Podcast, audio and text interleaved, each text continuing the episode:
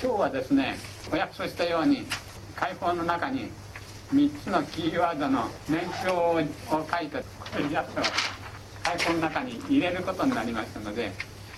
あのことがあってから私のところにいらした方でこれからどうなっていくかなんてのは興味津々だからあまりね隠さないで話してくれなんて隠すわけじゃないですけど歴史に関する私の話と申しますのは今後今世紀が過ぎて歴史が語られる時でも今後の歴史の話というあっていようがもしくは合わなかったことがあったにようが決して歴史に残らないものなんです。どういうことかと申しますと人間の心を貫いて8000年とか1万年とかという長い間日本人なら日本人のの心の底を貫いてる一つの流れというものがございます。この流れに従っての話が私が申し上げる話なんです。ですけど新聞記者とかテレビのですねニュースでもって流れるのはみんな上っ面の表面上のことなんです。あの人がああ言ったこう言った。そういうことで歴史は流れないのですその奥を貫いている一般の人では意識することがないこれが歴史を引っ張るの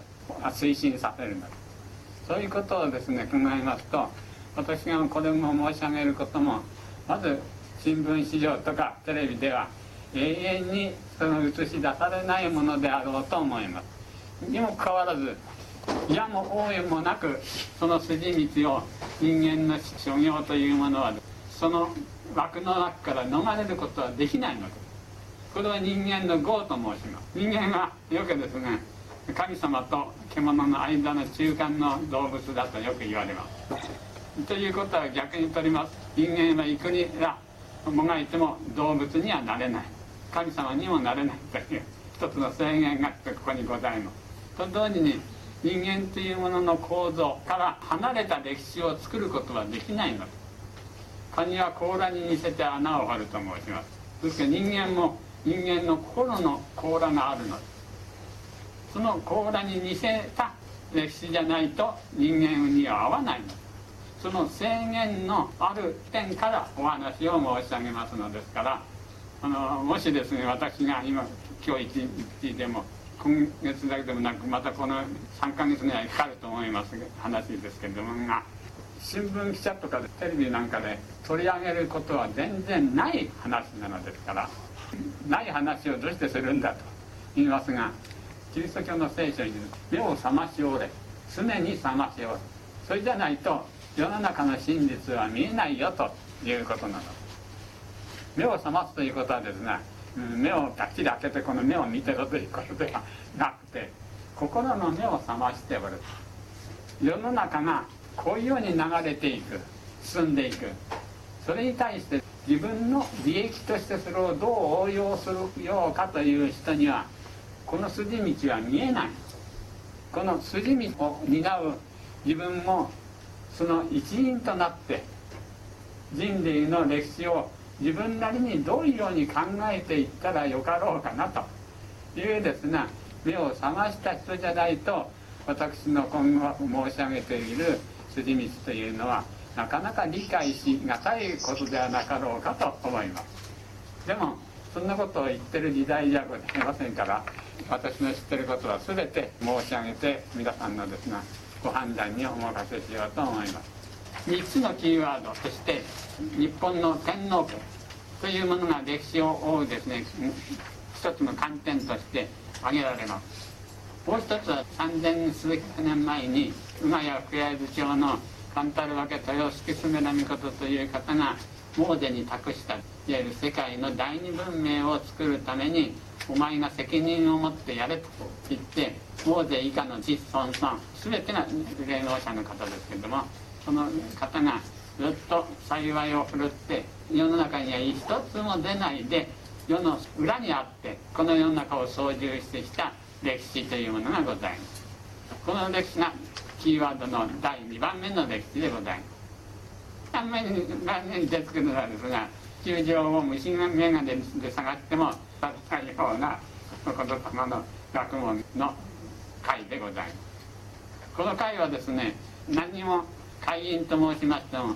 ただ解放を取っていただくというための会員であって揃ってですが何かの行事をしようとかお金を集めてデモでもしようとかそういうことは一切今後ともないから。ただこうやって話を聞いて質問応答して何をそれじゃやっていくかって言えばお話した人のですね心の中に歴史っていうのはこういうもんであってまた人間というのはこういうもんであるというその心構えを各自の心の中に建設していただきたい。何て言いますか炊事しててもまたですねまんじゅう食っててもできるもんだ。それをおやりくださるためのいわゆる会でございます。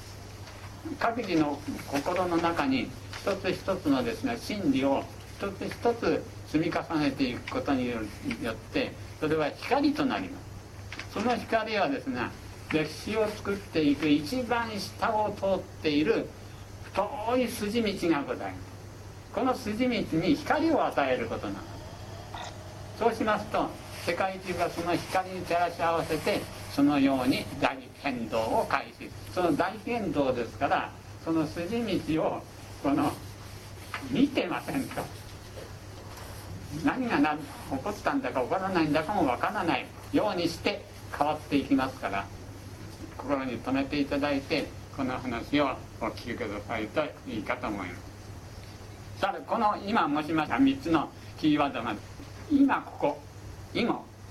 本を中心として三者がこうやって寄り合わされます。なおもですねこうみ三筋のなおをこうやって寄られたところから人類の第三文明が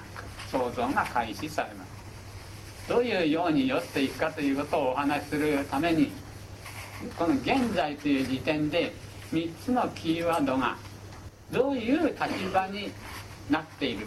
天皇家というものが1万年の歴史を通じた今ここでどういう状態に置かれているか。現在という観点から今までお話してきた歴史をもう一度繰り返して簡単にお話申し上げてですね。天皇家はこういう歴史でもって自分の務めを果たし生きてこられたから今ここではこういう環境においてどういう事態に立ち至っているか。どんなことをしなくちゃなんない立場にいらっしゃるか。またこういうことはしてはいけない立場になるのか。その立場についてもお話ししなければ皆さんのご理解を得るわけにはいかないと思いますのでまず第一の川である天皇家というものが1万年前からどういう歴史をたどって背中にどういう号を背負っておられるか。いい号もある悪い号もございます。背負っておられるかということを歴史の初めから簡単にお話を申し上げることにいたします。歴史の初めと申します。人間が50人いれば50人集まれば50の歴史ができるっていうそういう歴史のお話を私は申し上げてるのではないの。で人間がこの歴史というものを自分が描いた知ることができた人間とはいかなるものかというものを完全に解決して人間の精神の構造。に基づいてどういうような歴史を作っていって最終的にこういう素晴らしい歴史を経た人間社会を作るんだという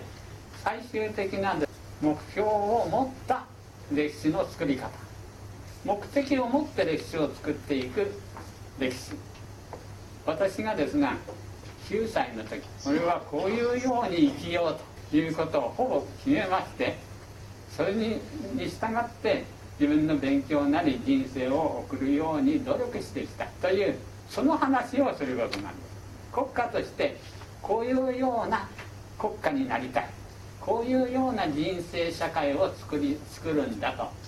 と人類が決意した。その決意に基づいて歴史を作っていく途中で今ここというたまたま生を受けた人間がどういうようにすべきかどういうように考えたらいいんだろうかというお話をこれから申し上げるわけでございます。その浜田の原でもってですが偉人の人が集まってきて今から1000年ぐらい前少なく見積もっても8000年ですけども前に言霊の原理という人間の心の構造を余すところなく解明し尽くしてしまったこれ以上の人間の構造を説明するしようがないというほど完璧にその補足してそれを文字に表してしまった。その言霊の学問を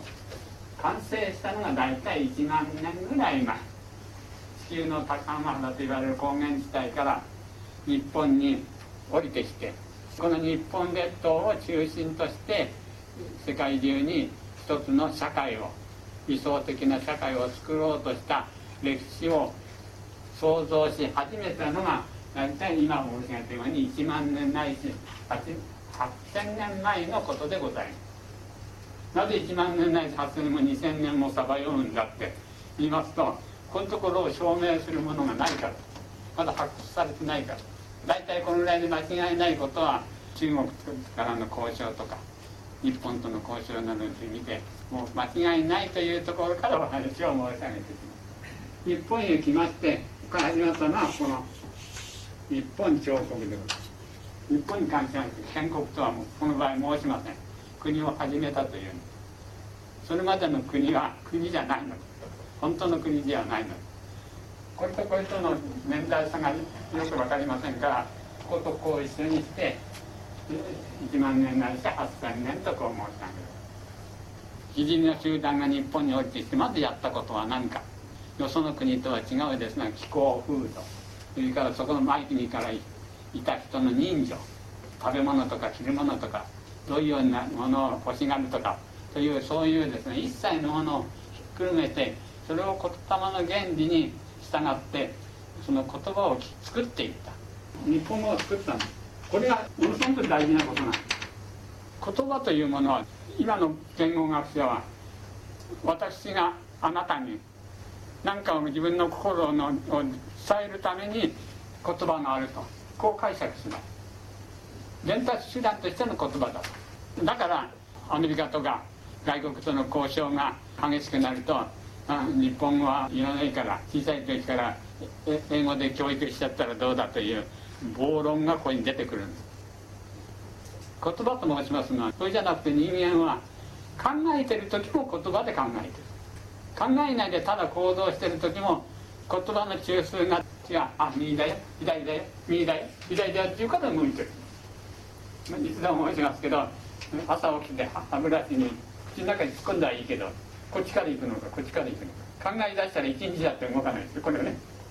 これ右だよ左だっていうのも頭で考えてるんですちゃんと。その日本語というものを作ったということはですが日本の国民はこの日本語が命なんです日本人から日本語こうやってポッと取っちゃってるんですよ。大概の人間は「ああああああ赤ちゃんと同じになるあって何何にもできなくなっちゃう。ということは言葉が命なの。その命を作ったということで日本人は多少の入れ替えはありますけれども昔の日本語がそのまま今でも50%ないがよずっと伝わってきてる。で今の日本語があるの。あとの50%はですね何々ティックなんてありますよ。会議的だなんて。あれ敵っていうのをまとってる人がいますがあれ当て字ですよ。英語の何々ティックを真似たそういうような外来語は別として日本語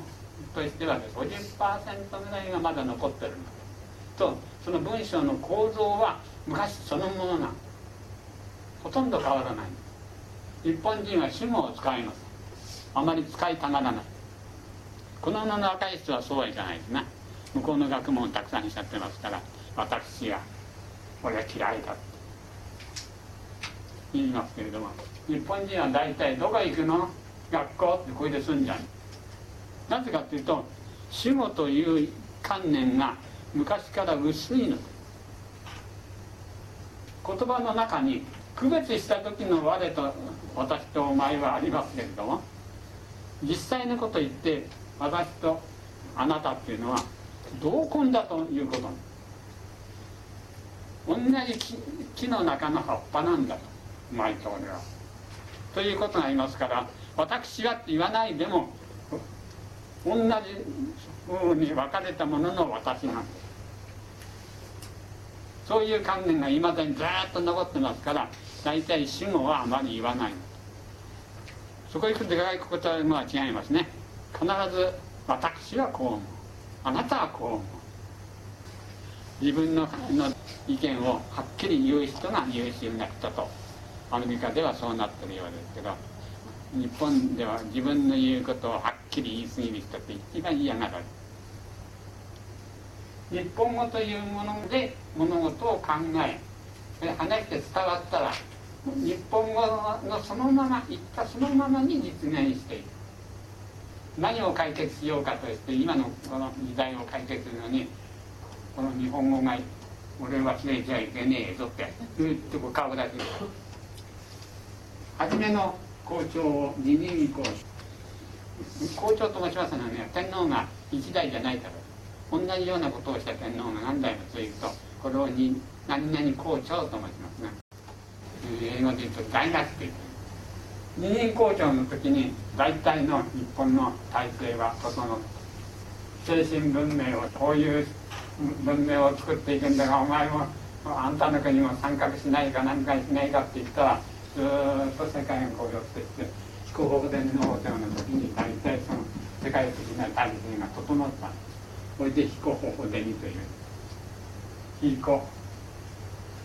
飛行っていうんですから言霊の原理のですね火が言霊です。が方法。法年を穂に穂が咲いてと思います。穂に穂が咲いて現れ出た。という意味なんです。世界中がこの時以来栄光の歴史の創造に向かって足並みを育った時代人類の第一精神文明が地球規模で始まりだしたという意味その次が今やプライズ校長という時代がこの時代は長いの天皇が72代2代でこの時代の時に日本の政治を行う3人の重要な人物の系統を立てて天照大神系統頼宗命系統佐野の命系統という3つの政治のですね親玉が中の佐野の命系統の頭のいい人たちが日本から出てって外国に行って物質科学の真似事を始めるこれが5000年ぐらい前。熊谷慶三校長の中央真ん中のが5000年その時にこれが始まります。始まったのに科学というの物質をどう研究するかもまだ分かんない時代ですから完成された精神文明の原理である言霊の原理を物質に当てはめて考えていく。時代渋谷の次の駅の深センとかって駅あります。そこにいるねなんとかって先生がやってみるとカタカムナという。これはですねどういう学問かと言いますと今申しましたようにこの三の御子帝の方が外国に行って言霊の学問の原理を物質に当てはめて物質ってどんなもんなんだろうと研究しだした時の学問。だからカムナというとこれ言霊の神の名ですからこれ言霊ですね言霊。それに刀ってるでしょ？片っぽを持って心の方じゃなくてもう一方の物質の方に応用したっていうからカタカムナとずっと話は一足と言いましてこれは5000年前ですとこの3000年前。ユダヤ王モーゼが来てサンタルバケトヨスっていうスメラミ国に今後の3000年間のうまいとうまいの子孫が責任を持って物質科学文明を作りギリギリになっていく。世界を再び再統一しろという命令が下ります外国の物質科学文明は発達することになる。これからまた1000年経ちますね。崇神天皇の崇神天皇の頃になりますと日本の国も第一精神文明の終わらせて物質科学文明の方に入れようと入ろうと言うんでです。ね天皇が骨様の原理をしっかり伊勢神宮の奥深く隠してしまい2000年前に伊勢神宮が建てられてその伊勢神宮のご神体として琴の原理という学問をそっくりそのまま神様としてお祭りしてしまいます。伊勢神宮のことを昔の名前で作久城伊鈴宮と申します伊鈴宮というのは伊勢神宮の昔の名前でございます。口を裂くって口を開けるってことですな。鈴になりますでしょこうやってそれで作久城という作久城伊鈴宮だから口を開けて唱える五十音を唱える宮とこういうわけ主人天皇がこの学問を隠しています日本の皇室の歴代の天皇の流れを神山東王朝と申します。一代目の神武天皇が神山と岩出彦命という送り直されてましたのでその神山とを取って神山東王朝と申します。124代17年前に亡くなられた昭和天皇は124代でございます。この余談でありますけど歴史を書いた竹内文献という本がありますがその本では125代でございます。真実を言うと竹内文献の方が正常な。なぜかというと中愛天皇が朝鮮征伐をした時に途中でもって神様にお怒りに触れて亡くなってしまいます神宮皇后はもうすぐ赤ちゃんが生まれそうにしてる臨月なんですがお腹を急遽さらして巻いて朝鮮へ行ってですが戦争に勝って九州の北のところに開戦して王神天皇を生みます。その間が天皇がいない時期になっちゃってますので竹内文献では神宮皇后を神宮天皇として扱えて125代となっております。今の歴史には神宮皇后が天皇になったってことは言っておりませんので10代からあとは言霊の原理ってものを知らない天皇っていてもその内容を知らない方なんです。どういうように変わったかと言いますと言霊の学問を神様として天照大神として伊勢神宮にのご神体の八田の神としてお祭りしてしまいましたので天皇はそのご神体をお祭りする王冠主今のユダヤ教でいうと大ラビトになりですな。神に一番近い方というので崇められた。主人天皇以後の天皇制という国家制度の基本原理になってたわけです。ずっと会話統治が続きまして現在のより18年前昭和天皇が亡くなりますがその昭和天皇が1945年太平洋戦争が敗戦となりまして46年の1月のね何日か10日まで行かない時に昭和天皇が消直を発令されまして本歴代天皇1万年の歴史の中で重大な消直を出された。日本人が「あそうかい」って言って受け取っちゃったぐらい簡単に受け取っちゃいましたけどこれまでの天皇を聞いたらひっくり返って死んだ人がもういっぺん死んじゃうんじゃないかと思うがそのひっくり返ったであろう消直を出されたどういうことかと言いますと「古事記」と「日本書紀」に書かれてある神話と日本の皇室とは関係がない。言い切っちゃっ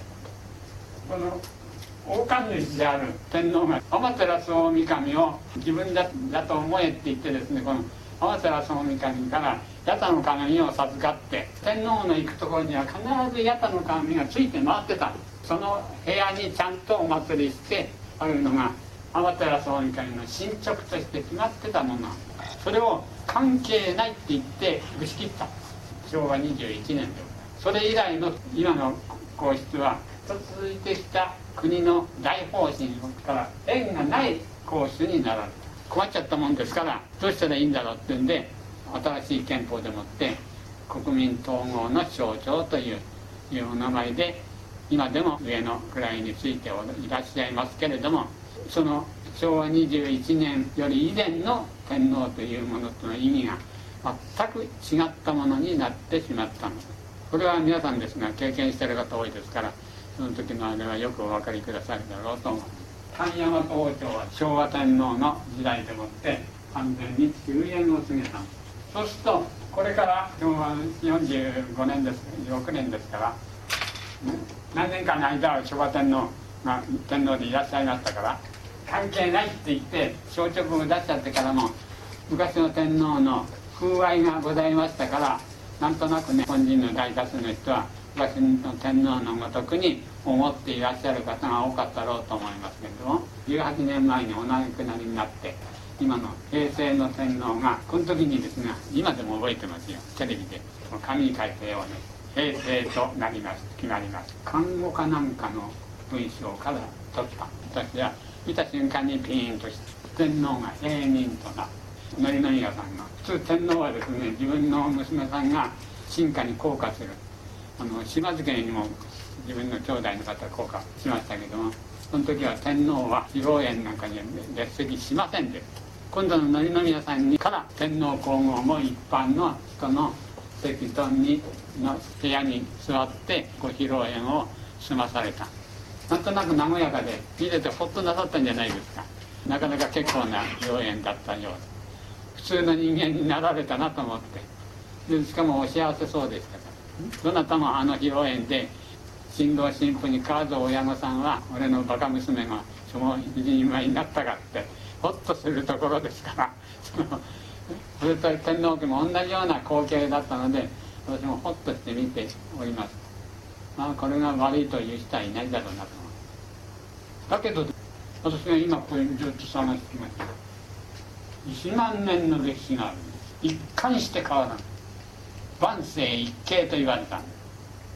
何が変わらないかというと日本の国民がですがずっと日の本の国民であるという。聖徳太子がね中国の天使に手紙を送ったことがある。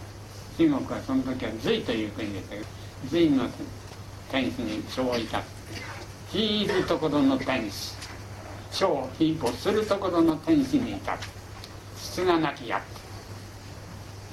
今の歴史上には出てないと。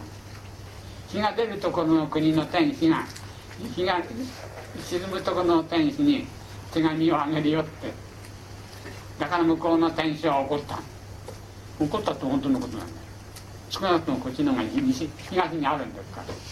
東の向こうには太平洋で国があんまりないでしょ向こうは。だけどそう言って聖徳太子は中国に頭を下げないで厳然とした。いわゆる交渉をしたんですけれども言霊のことを一時で火と言った。んです走ることを昔は軽と言いました。人間の持っている毒の光。ヨガをやってる人ならご存知です。プラーナというと人間の持っているエネルギーのうちの一番上のエネルギー。言霊の原理が政治を動かしていって世界中が最高の道徳の発達した平和な精神文明の時代を5000年も続けてた。その中心地は日本だった。んです日の元といってその原理を保有している国言霊の原理を保持している。と同時に言霊の原理でできた日本語を使っている国日本語を使っこの民族が使っている限りは永遠にその民族は世界をの中心となってる。世界を平和に豊かにする義務を負ってる国はずなのです。いまだにその言葉を使ってるのですから。それが今度からずっと切れちゃったですから今の天皇は何にもない天ただ憲法上敗戦の後の新憲法によって国民統合の象徴と言われるですが憲法上の役職についてる天皇天皇の座に書かれている。神聖に人を勝つべからずと言ったですがこの歴史のの対抗日本人が日本語を使ってる限りは絶対に作品を守らなくてなんない。この筋道で生きていかないと日本人は生きていかねない。そういう宿命を持ったことから今は外れてしまった。皆さんもそうでしょそんなことあったってなこと俺たちは関係ないよって。好きなことやってりゃいいんだから。って言うでしょ。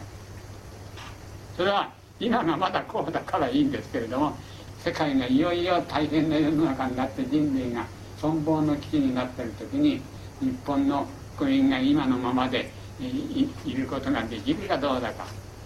それは分からないもん。ただそういうようになりましてこのところで終焉を遂げてしまいます。今の天皇は原理上の天皇なんですね。本当の意味での天皇は空位の時代。いらっしゃらない時代。なぜかと思いますと仏教に肖像を待つという考え方がある。享保500年情報1000年末法1000年と言われる。仏教ではですね商法と申しますのは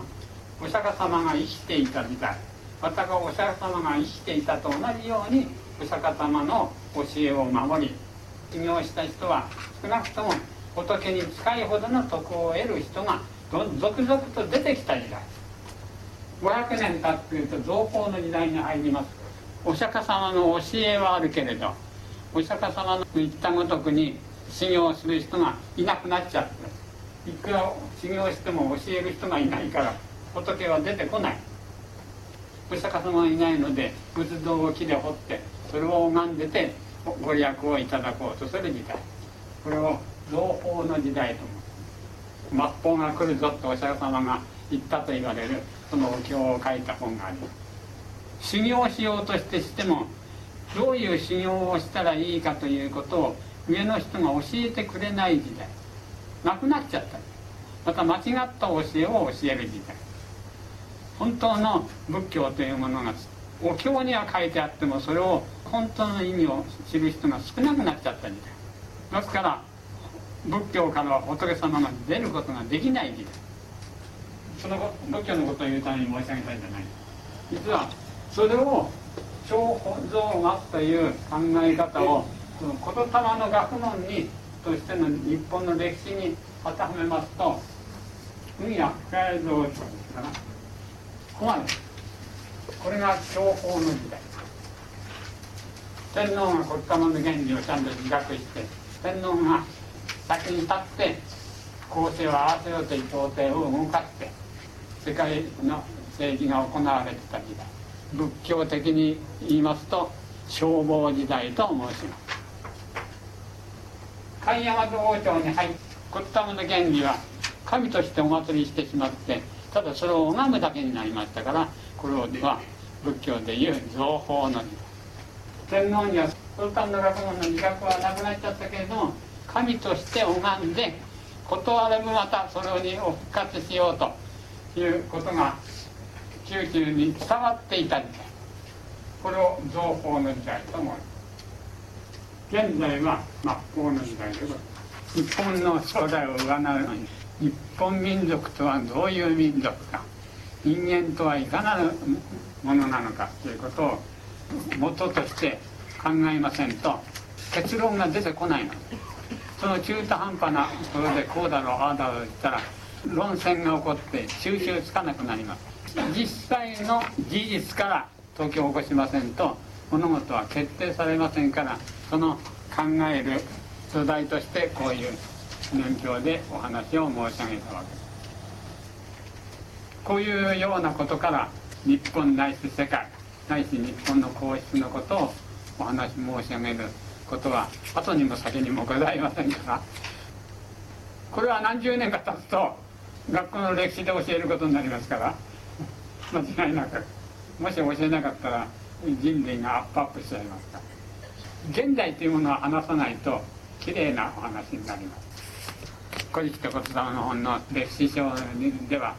比較的きれいなことで書いてだけど今ということをあのお話しすることになりますときれい事だけでは済まない。ですから私の知ってる限りのことは全て申し上げると言ったのはそのことでございます。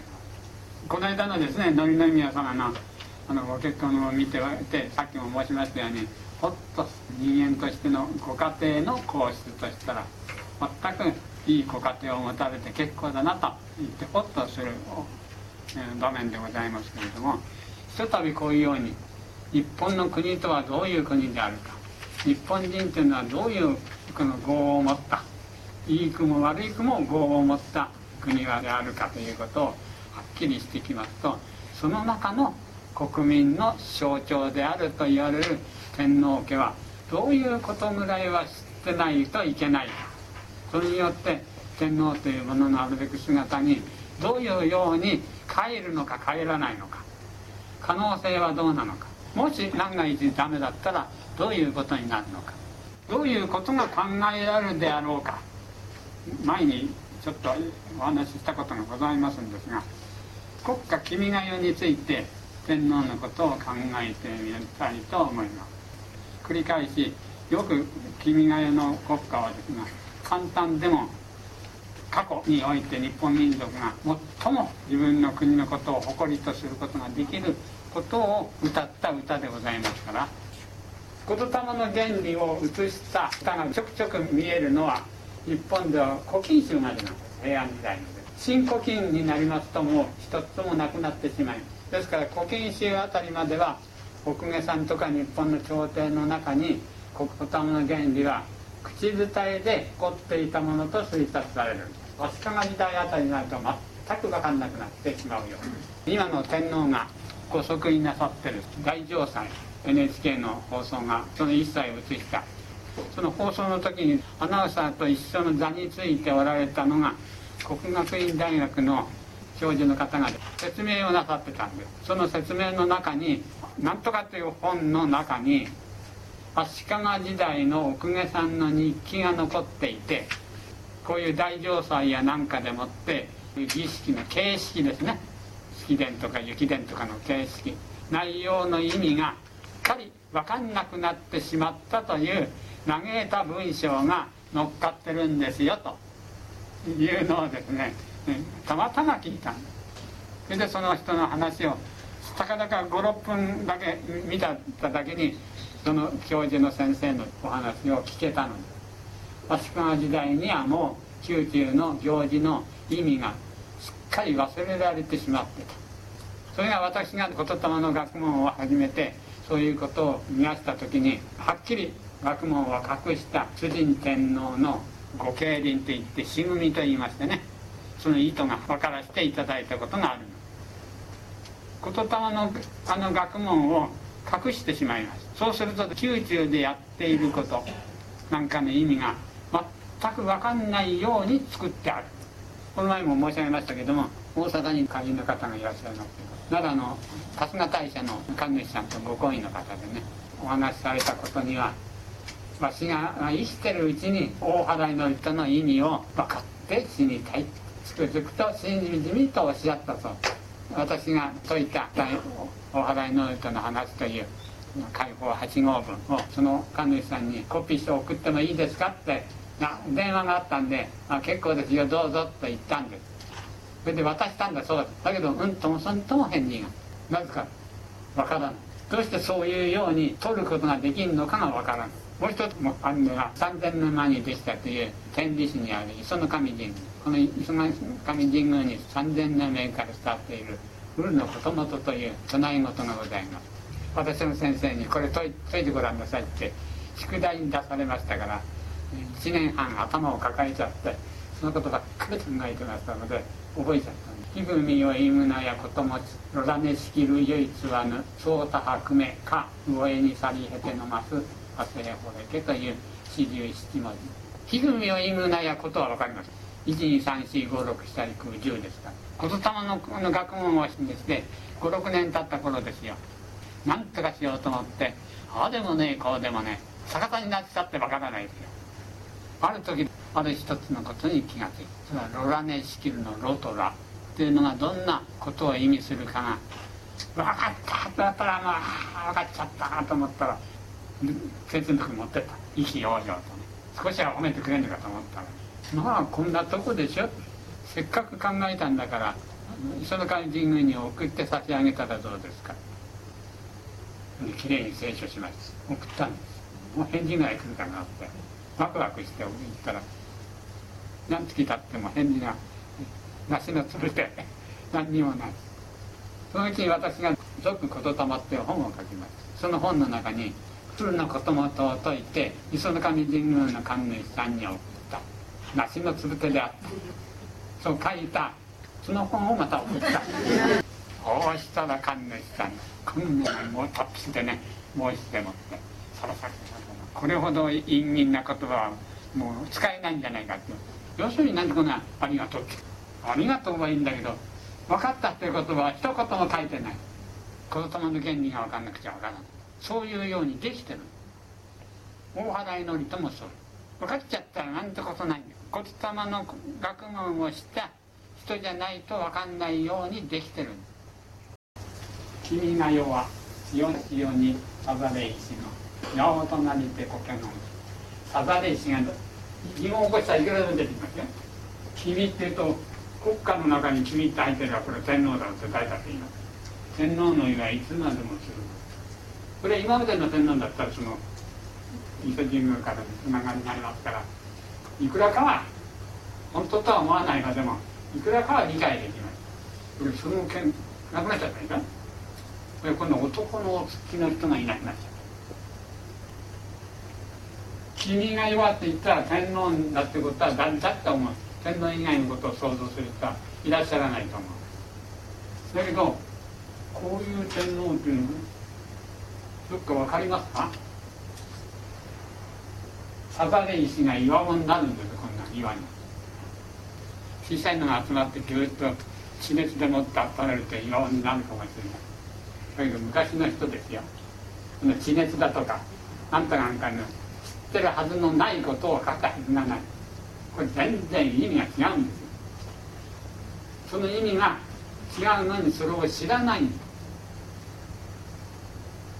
今の学者がだから申し選ぶそうに申し上げます。君が弱のキはイザナキーナソギという章にイザナギとイザナギが一体になった姿をイザナギの狼と申すイザナギの御事がイザナギの客体も自分のものとしてこうやって一緒にしちゃった時のイザナギの御事をイザナギの狼と申しますこれは各宗教が唱えるですがいわゆる創造神と申しまして一番宗教でいうと上の神様。これより上はないという神様。一切のものを創造する神様。古事記の森もそうでしてイザナギとイザナミが一緒になったイザナギの狼はいわゆるみそぎ払いをして外国の文化を吸収してこうやって削ったり足したりするんじゃなくてそれをそのままの姿で取り入れてそれでそれに新しい生命を与えて世界文明の文化文化がそのところを占めている文化を創造した民族または個人いろんな人が言いましょうけどもみんな「ああよかったな」野球で尽くした人を野球伝統に入れるっていう同じようなもんで違うところは野球のプロ野球になった人はみんな入れると。一人のイチローがいたって他の8人がいなきゃイチローだって打てないんですから。相手がいるから打つ仲間がいるから打つんですから。みんなそれぞれの用をなしてるから。それを全部世界文明に取り入れて心を休めていく。それをみそぎ払いと申しますそういう精神で自覚があるから君は天皇の位に立った人のことを天と棺すめらみことと申します。天と棺というのは人間の持って生まれた天性の性能を全て自覚して受け継いだ人。それがすめらみことと申します。今や福谷津町の天皇までのことを言います。その天皇は千代に八千代に一切万世一系天上無休と言われると。それは人類がどんなに文明が発達していって今後数千年ならず数万年数十万年数億年にわたって人類がもし続くとこの宇宙で続くとしたらその宇宙を罪かとして人間社会の調和やっぱり自覚を持った人がなるんですよっていう意味。どうしてそんなに長く続くかっていうことをとさざれ石のさざれ石っていうのはですね小さい石のことこの小さい石のに例えたのが各国のあっちこっちから発明され提唱されてくるいろんな文化のことを例えたんですさざれ石それを受け取ることでもって大きな世界文明にの中に受け入れてその特徴を全て生かして生かしただけじゃなくて部分部分の人たちが苔その現象の毛が一番いいところが発揮されて光り輝くまでという仕事をするんで千代に八千代なんですよとこういうことを歌った歌。荘厳な歌。だから国歌になった。子孫の日本人はそういうことをすっかり忘れてしまってこの歌自体は震えが出るほど素晴らしい歌。こういうとこから見て今の天皇のです。これと比較したらどういうことになるか。そういう自覚は天皇家は一つもお持ちにならない。こういうことをするためには戦いに出てこの身をそのために死んでしまっても悔いはないっていうから天皇陛下万歳した。全世界の人が理想世界を作るための一つの足場としてこの戦争もあるんだとしたらそれに命を自分がかけても悔いはないですよという意味を昔の人は持ってたそのために天皇陛下万歳ということを言ったんです平民の天皇に天皇陛下万歳を通用しない。自分たちと同様なんです。これは大変なこと。何十万何百万の人が戦争で死んでてみんな大概の人は天皇陛下万歳言って死んでった。で私はそれがいいとか悪いこと申し上げてんじゃありませんよ。だけどそう言ってもし柴田正道万歳って言って死ぬに行かれた一人だっておじけ吹っちゃいますよこっちは。とんでもない。そんなもん人じゃないよ我々って私はって言うでしょう。でも何百万の人から言われたらどういうことになる？